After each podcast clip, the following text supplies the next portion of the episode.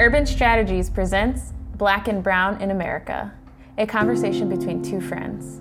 We are living in important times that call for intentional conversation, awareness, and action to address the realities in the nation's civil unrest.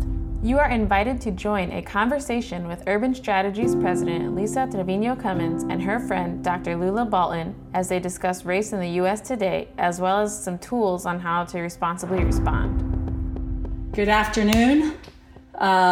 Sorry we're late getting started here.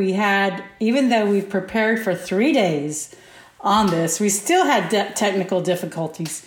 But we're going to fight through this, and just being the mystic that I am, believing that this must be good, because we've got all kinds of curveballs thrown to us in the last 15 minutes even.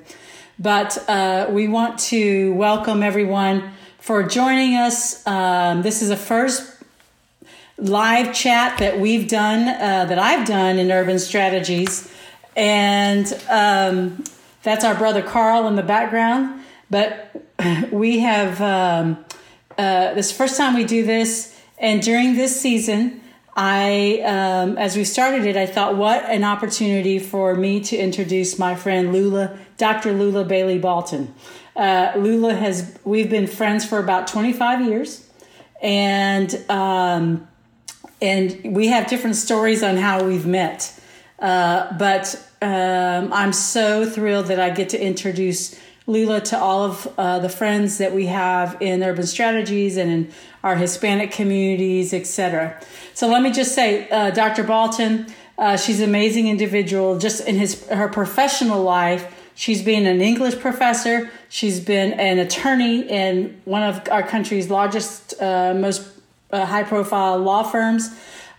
She spent a majority of her career as the executive director of one of the largest community development corporations, faith-based community development corporations, and that would be of West Angeles Church of God in Christ, CDC.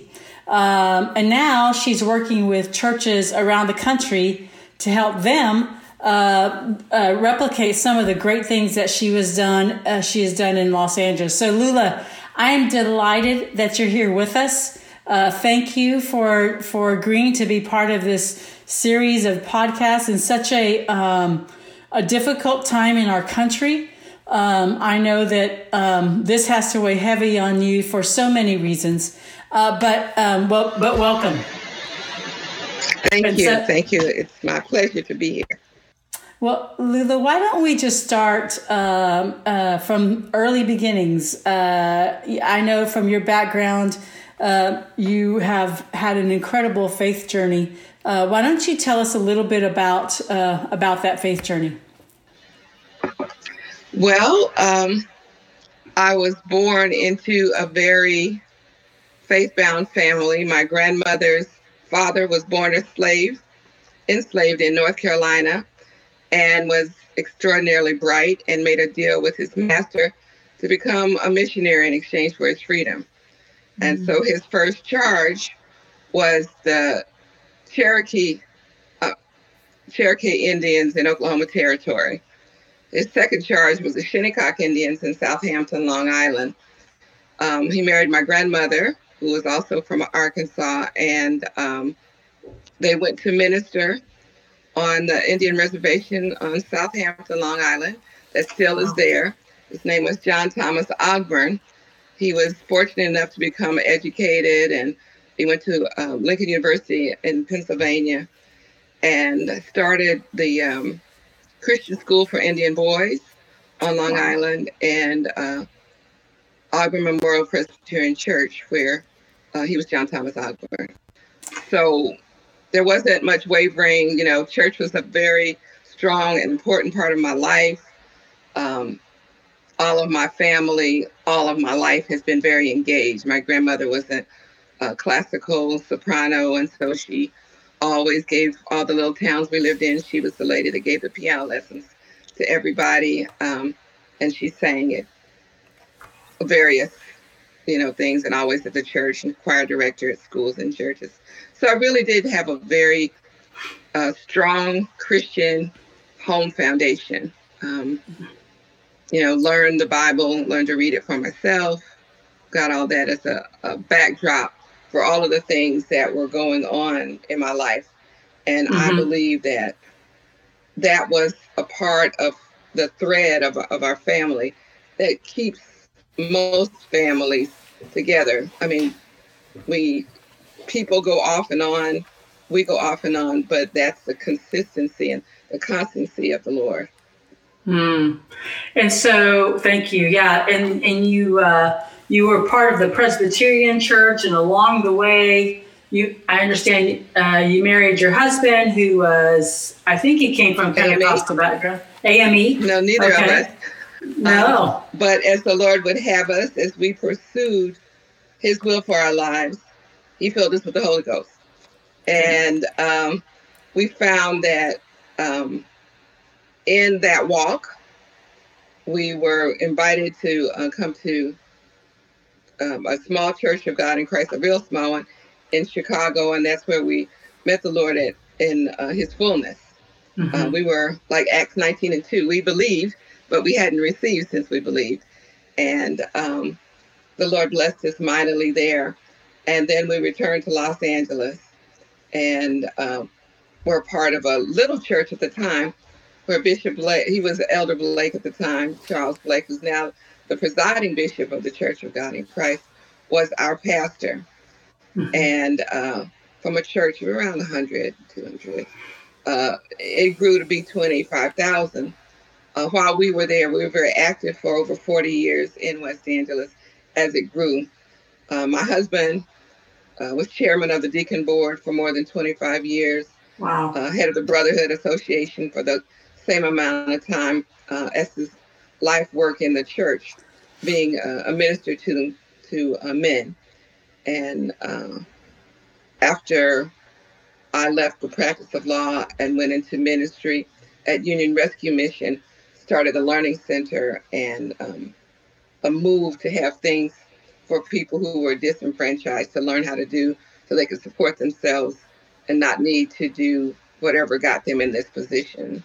Mm-hmm. And from there, the Lord enlightened me and showed me that because people were brown and black, they should not have to end up on Skid Row because they lacked services and resources where their families were.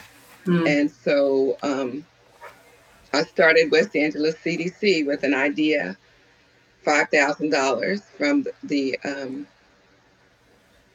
Mustard Seed Foundation. Oh, how about that? They help nonprofits, any faith-based nonprofit that wants to start, that has a good plan, you get a $5,000 grant if you apply. Right. And so with that, the pastor gave me a stipend, and I started the CDC. How about that? I didn't know that. Shout out to Brian Bakke with the Mustard Seed Foundation. So Lula, you mentioned Skid Row. You saw the inequities and what just kind of at the point of destitution. You saw Black and brown folks who were in need of services.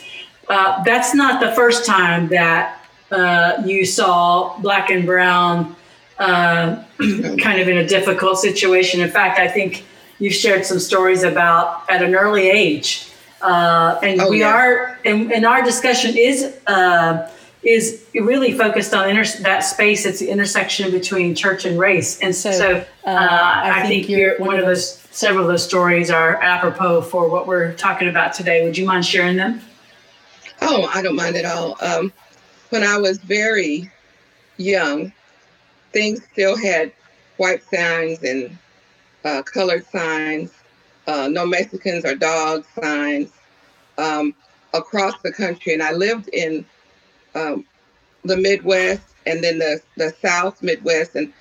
And even when we go from Arkansas to California, we'd have to go through Texas, which was also one of the Confederate states. So their posture was very different for us. And some of my strongest recollections were not so much when I traveled, because where we traveled, we did have a green book. We knew where we could stay and where we could eat and where we were welcome. But on surprises, when I was in the first grade, Brown versus the Board of Education was became law, and they had to integrate schools. And I lived in Springfield, Missouri, which is a town that has a very small Black population, about 2% at that time. And it was the headquarters of the Assemblies of God. And I thought it was pretty much a Christian town. I was, like I said, I was in the first grade. There's 5, I think, Bible colleges there. So there was a level of expectation given my family's background that I had. And my first personal encounter was looking at the evening news, our local news, and watch a pastor and the superintendent come on television and say, well, for our Christian citizens, don't worry. We fired all the colored teachers. Your children will not have to be in a room with a colored teacher all day. Mm-hmm. And so my mother, who was a biologist, who had finished graduate school in biology, my grandmother, who was this famous musician that even all the white churches would try to get her to come and sing or play, because she played the pipe organ as well. Suddenly, it was all gone. Mm-hmm. My mother had to wait tables with her master's degree because she was Black. There were 3 Latino people that lived in the city that I know of. It was a couple, a ministry couple, and a student. And in those days, when I was, even when I went away to college, I lived across the street by then from Evangel College. Those students who were not white couldn't sleep at Evangel. They paid tuition, they went to classes, they went on mission trips, they then became missionaries, but they weren't allowed to sleep there. And so they had to rent rooms from Black people in town who would rent rooms to them. They were from Africa, no matter where it was. If they weren't white, they had to get a room. And we were able to rent rooms, but also I recall hearing my grandmother, my grandfather was a dentist and he passed, and my grandmother remarried a Presbyterian minister like her dad. And I remember just kind of, not really even, but listening to them talk about what would those people who've gone there to that school say to the people when they go back home. Mm. And would they tell them, I believe this Bible, but this is how they treated me. This is what happened. And for a little girl, that's a hard, creates a lot of dissonance. I didn't know what to think or believe, except I knew that those people didn't know Christ. They were not Christians. And so I began to associate, even speaking in tongues, must be something really horrible since they hate everybody who doesn't look like they came from Europe. Mm-hmm. And it was very interesting because there were Amish people and Mennonites in the area who were very welcoming, and when they make no distinction in Christ between the sexes and the races. You know, you can be any of those things. And the Mennonites particularly, and the Church of the Brethren. So I was a little confused, but extraordinarily wounded to see my mother have to do that. And, eventually things changed and got better, and she was able, and she taught in that town for a number of years. I was young, and, by the time I became a teenager, I was ready to go. But I remember in Springfield not being able even to, I have to go down Division to Fremont, go around, because they didn't want us to touch the college campus walking to school. So we'd have to go extra blocks around. And so I think it's wonderful, a part to me of being a Christian and being a Pentecostal Christian is that we get to hear from God ourselves. And so when we see things that are wrong and don't comply with the Bible, it makes us more responsible. We're not in lines where the most important thing in the denomination is to obey the Pope. Mm-hmm.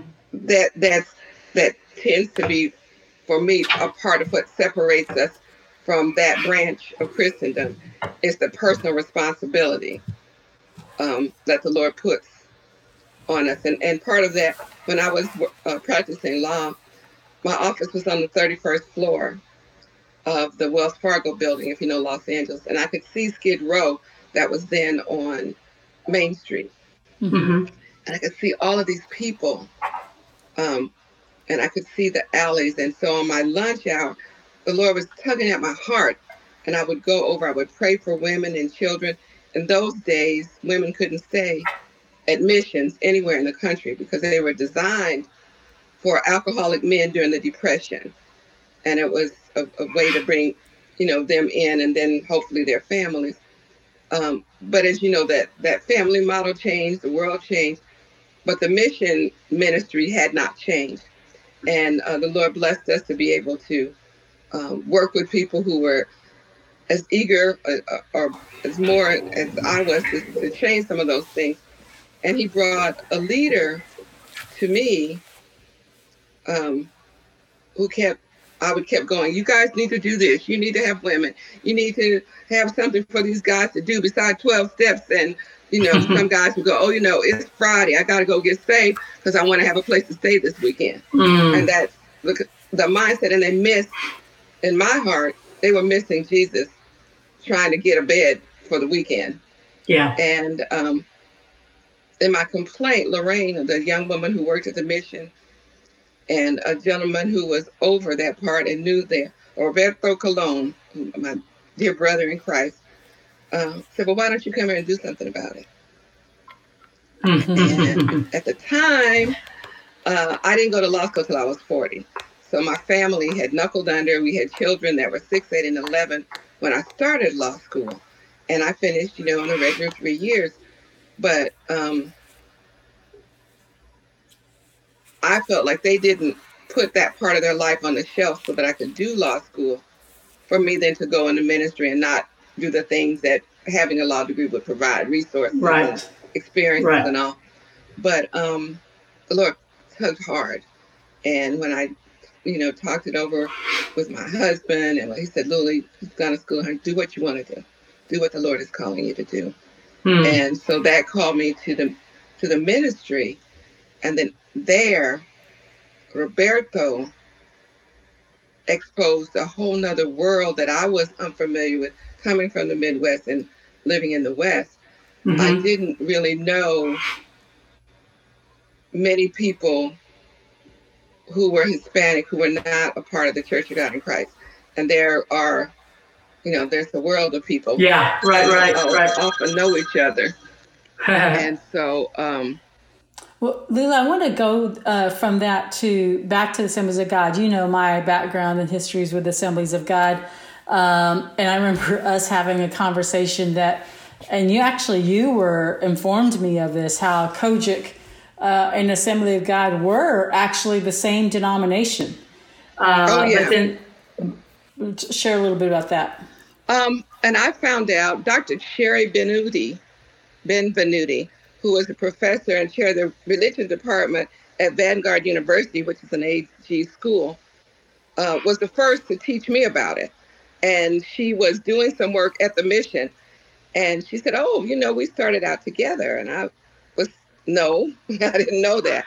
But and she gave me the readings and stuff. But at the Azusa Street meeting,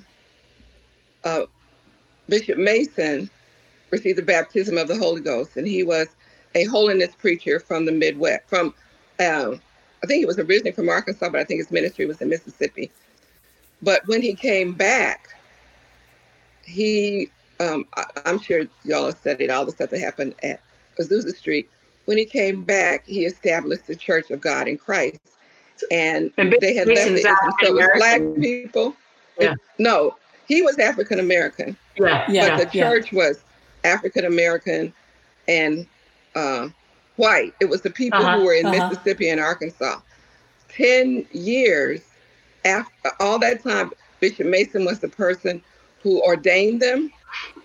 who gave them offices. I think they, in those days, they had overseers and whatever those offices were. They came from Bishop Mason. 10 years after the Azusa Street meeting, a group of white men decided they did not want a black man, well, at that time they called it a colored man, to be over them. And so they decided to start their own denomination in Little Rock. And so they moved from the headquarters in Memphis to Little Rock and established the Assemblies of God so that they could have a white Pentecostal church and dismiss the brotherhood. So interesting. In my studies with Sherry, she just said that when people left their isms, a lot of times they don't do the full job. And I think that's probably where that angst came whenever I was in the company of people who were professing something in tongues and had this behavior. So I associated at that time speaking in tongues with anything evil, with anything that harms anybody. And I, thank God that he gave me an experience that though I was walking as a Christian, I would never have even considered that part of the body, because I thought it wasn't a part of the body. Yeah. Interesting. And on my side, with Hispanic Assemblies of God, H. C. Ball went in and the history says that he ministered to those who were escaping the Civil War in Mexico. They're fleeing for their lives. Interestingly, not too different than what's happening at the border in these last several years. But he ministered, and that's the Hispanic church grew, and so there wasn't a split. But the Hispanic churches then developed kind of their own segment of the Assemblies of God, and now have been the fastest, the most vibrant part of the church, particularly in the last 10, 15 years. So it's interesting to see that. And I think the Assemblies of God, to their credit, they have embraced the Hispanic church. They during this all of the civil unrest have made some strong statements of lament, and have reiterated their commitment to the Black community and people of color. I want to thank the Lord. So I know that the racism you experienced at a young age. You're 8 or 9. You started recognizing, wow, this is different. And share a little bit about, I think you were maybe 13, 14, 15. You told your mother you were going on to a band contest. Why don't you share about that and what that meant to you? All my degrees are in public speaking. And when I was in high school, I learned in church, those Easter and Christmas speeches you have to do. I learned to speak there. And when I got to high school, I got involved in forensics. So it was debate and interpretation and all of that. So I was always on a debate team. I was my mother's only child.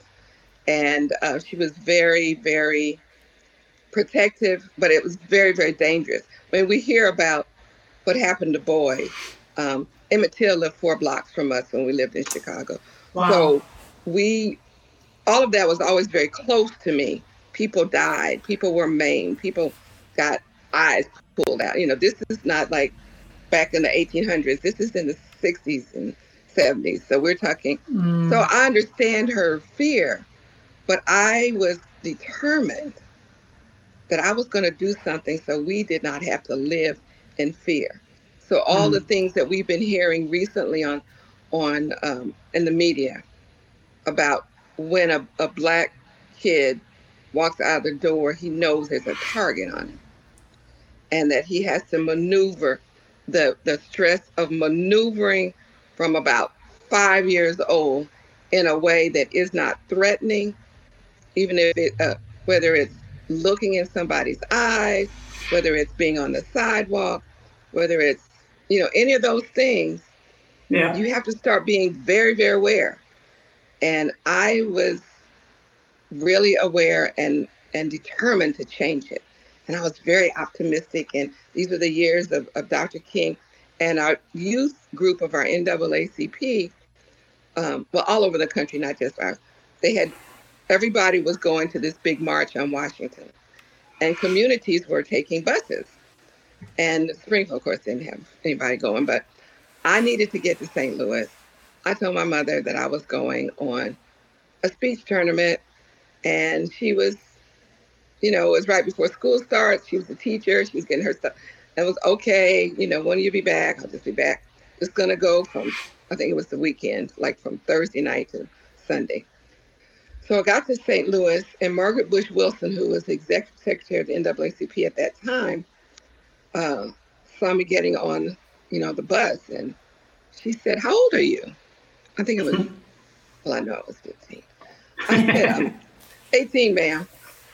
So I had ponytails and bangs, and I probably looked at that, you know, white shirt and pleated skirt. And she said, well, where are your parents? Oh, they couldn't make it this time. And she said, well, who are you traveling with? And I said, I'm going by myself. And she said, how much do you want to go? And I said, rather not live like this. Mm-hmm. I'd just rather not live like this. So she welcomed me on the bus and sat next to me. And it, in those days, there were no public accommodations. That's where we were going. Civil rights were focusing on accommodations and jobs. And but this was really so we could, you know, if you had a kid, you couldn't go to the bathroom, you couldn't get any water, couldn't stay at a hotel, you couldn't, you know. So that's why I'm on this bus. But it was one of the most beautiful experiences I've ever had. It wasn't an air-conditioned bus. It was hot. It was August, and it was going through the South. We boarded in St. Louis, and there were certainly restaurants and all that were Black, but they weren't allowed to be on the highway. So we could never stop on the highway. And so in those days, girls couldn't go in the bushes in the highway like boys could. You had to carry little jars with Lysol. And so those were our public accommodations until this trip. And they sang all the civil rights songs that you hear now, but in a hot bus, and everybody was enjoying it. And they brought bags of food for us. And they were bologna sandwiches with mustard because mayo was spoiled. And this is a 2-day trip, you know, just keep going. So we went through Kentucky, then the, you know, just over to DC. And it was the most moving experience of my life. Mm. I was maybe halfway back the pool, and there were people from, like you see on the streets now, of every ethnic group, I just had never seen so many, living in the Midwest, never seen so many different looking people. And we were way back, and they didn't have, you know, modern mics like now. They had those big mics up on the front. And we shouldn't really have been able to hear anything with these huge crowds. But I heard every word of every speech. And we were stunned, and we knew that the world was going to change because we were together and we were believers, and God had convened us. And so there were some people who did some crazy stuff, but we didn't have cameras everywhere and everything. So it was new. Those same people who had seen them let dogs loose on us, who had hosed little girls and kicked them in the street, who on their way to church would spit on you. Those people saw us coming with the world. And in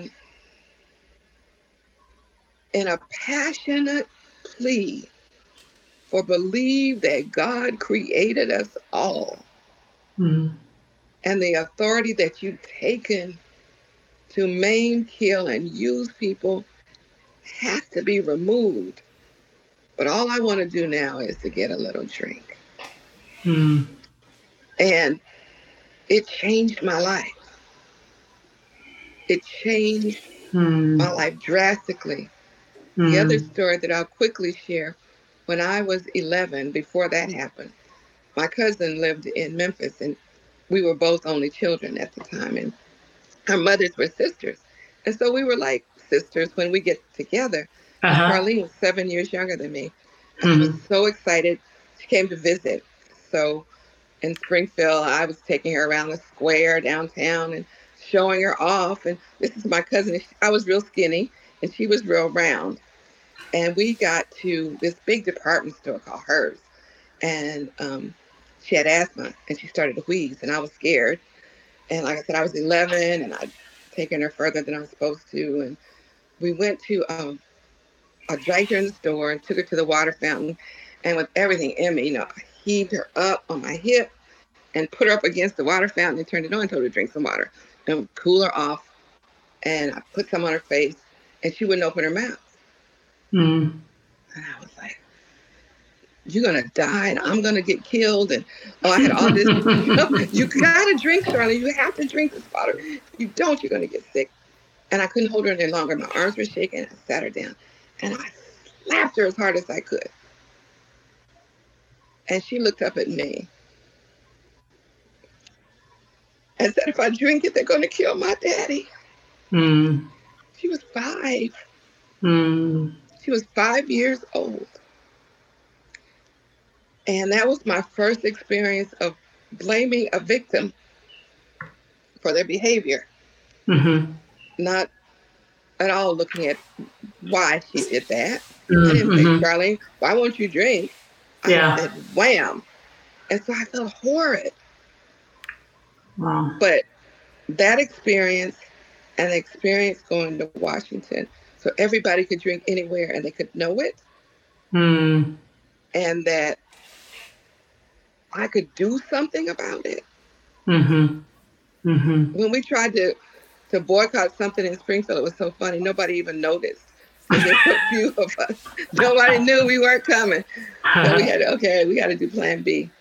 But those three experiences, demeaning my mother and all her work in education, making my 5-year-old cousin afraid to drink while she's having an asthma attack, and convening with all kinds of people around the world at the Capitol, where we were welcomed by the president, welcomed by leadership, and the idea of changing policy so that all Americans feel the breadth of our ability to accommodate and love one another. Mm-hmm. Mm-hmm.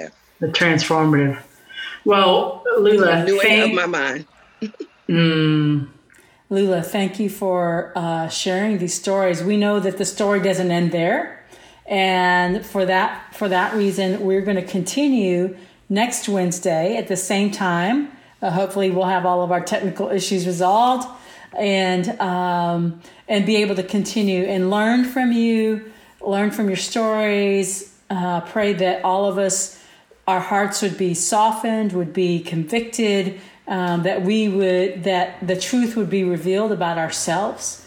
So we're gonna sign off. Thank you so much, my friend. We're gonna do something. We're gonna do what Christ called us to do. We're gonna be about it, not just talk about it, right? Yeah. Amen, sister. All right. Thank you so much, and thank you for having me, my friend. Yes, I love you so much. Your invitation. Yeah, love you. Thank you for listening to our Black and Brown in America podcast by Urban Strategies. If you want to see the video of this conversation, you can visit our Facebook page or visit us at www.urbanstrategies.us.